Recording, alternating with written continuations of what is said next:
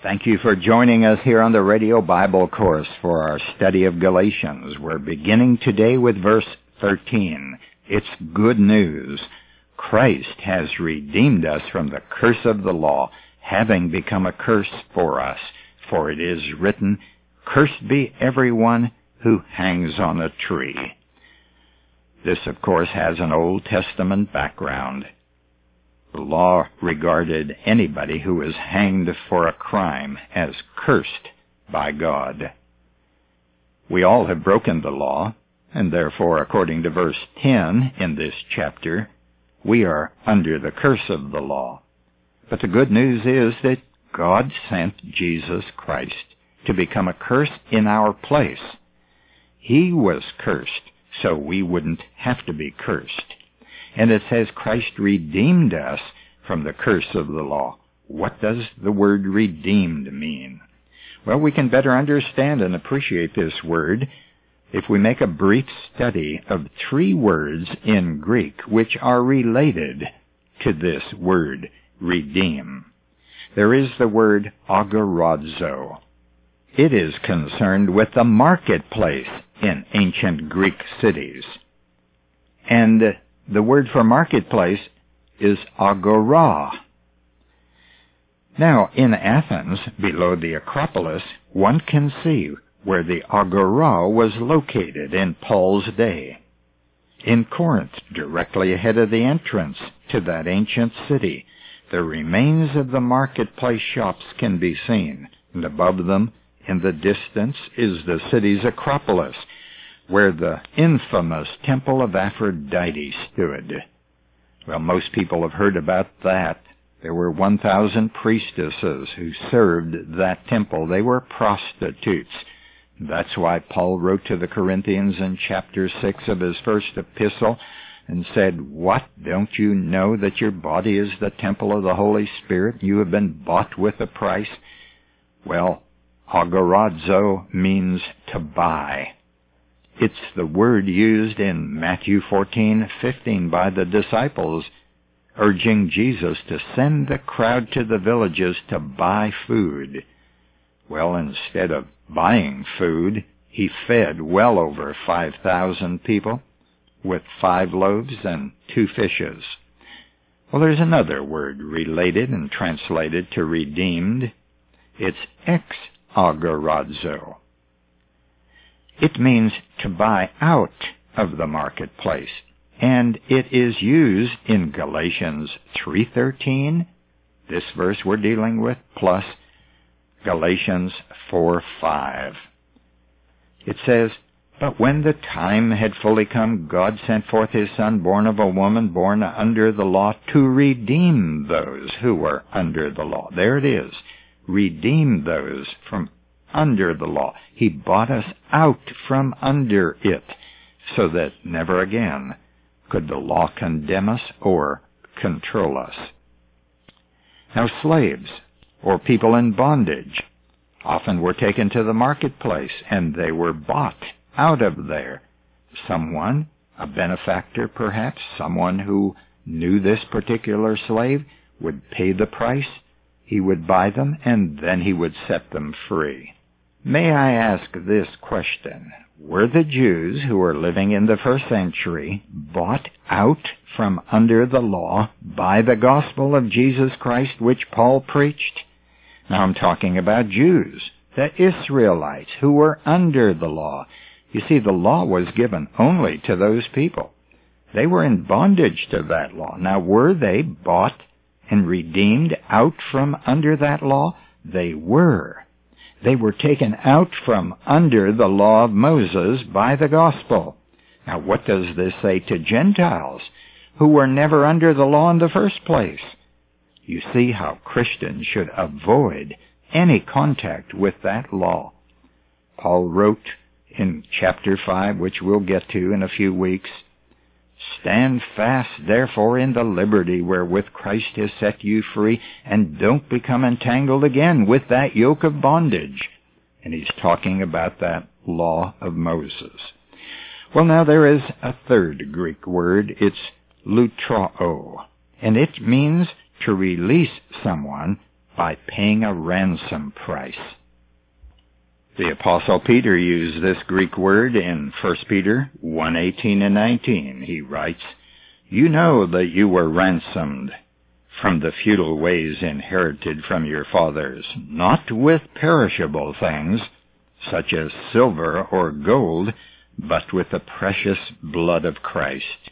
Ransomed is the word lutrao. It means to release by a ransom price. Have you been released? I have. It happened when I was 16 years of age. I was released from the curse of the law. I was released from the law's bondage. I never was under it, but I went to a church where they taught me the Ten Commandments and put me under it, and I felt great guilt, and I feared God because of those commandments. Even as a boy, I knew what some intelligent people today don't seem to know that you can't keep the law perfectly. And if you're trying, you're asking to be put under the curse. Well, in Titus chapter 2 verse 14, we also have lutrao, this Greek word for redeemed. Listen to it. Who gave himself for us to redeem us from all iniquity, and to purify for himself a people of his own who are zealous of good deeds. We have been redeemed. That's a glorious word for the Christian. He's been set free. He has been purchased. Now, Jesus Christ didn't come into this world to sneak us out from under the curse. He stepped forward and paid the price by giving his own life for us. Now, why are men under a curse? Well, Galatians 3:10 told us that failure to do everything written in the law results in the curse. And Paul got that out of Deuteronomy 21:23. Now, since the law cursed every man who relied on it for righteousness, how could any get the blessing promised to Abraham? Well, the answer comes in verse 9 here of Galatians chapter 3? The answer is through faith. Faith in what? Faith in Christ. And that takes us to verse 14 of this third chapter of Galatians. Listen to it. That in Christ Jesus the blessing of Abraham might come upon the Gentiles, that we might receive the promise of the Spirit through faith. Now, before we speak more about receiving the Spirit and the faith, let me ask this question. How then, in view of these scriptures in the Old Testament curse that was upon anyone who did not obey everything, how then does the lawbreaker escape the curse of the holy law of God? Well, it's done by a substitute, but not anyone can take your place in death only that person who qualifies by reason of sinlessness. You don't want someone offering to die for you, for your sins, when they have sins of their own. Yes, those who have sinned must die for their own sins. Even under the law in the Old Testament, the animal brought as a sin offering could not be defective. Only a perfect sacrifice was acceptable for imperfect persons who had sinned. Well, friends, the Son of God was sinless. He was sacrificed as an innocent lamb.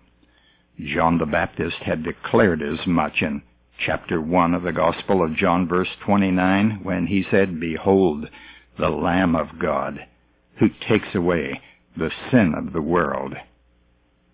That's a direct application to the Old Testament Lamb, sinless, perfect, without spot, without blemish. He alone was qualified to die for sinful men because he had no sins of his own to die for.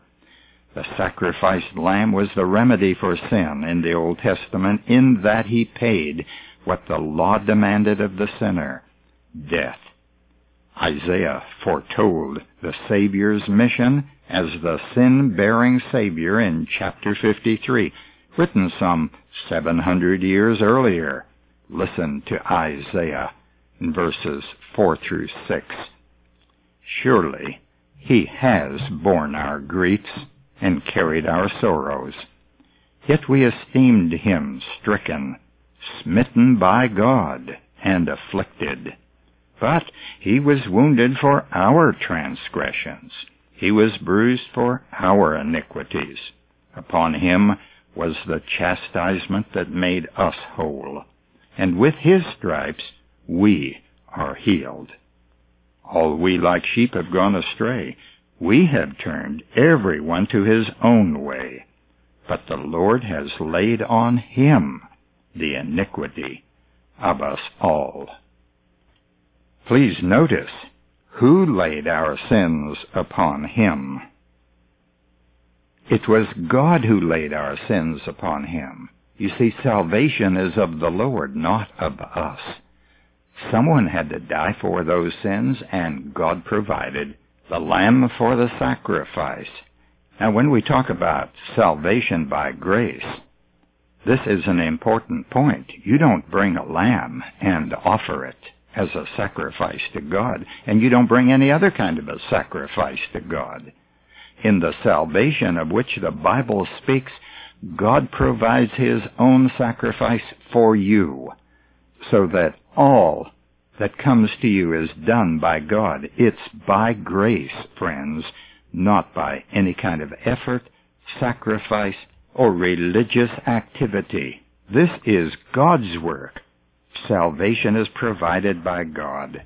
Isaiah wrote still one other statement in verse 10 of that 53rd chapter. He said, Yet it was the will of the Lord to bruise him. He has put him to grief when he makes himself an offering for sin.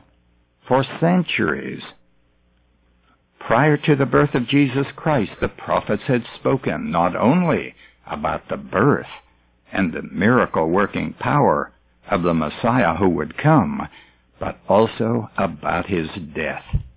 Anyone reading the Old Testament can't miss this fact that the Messiah was sent to suffer. He was to be the suffering Savior.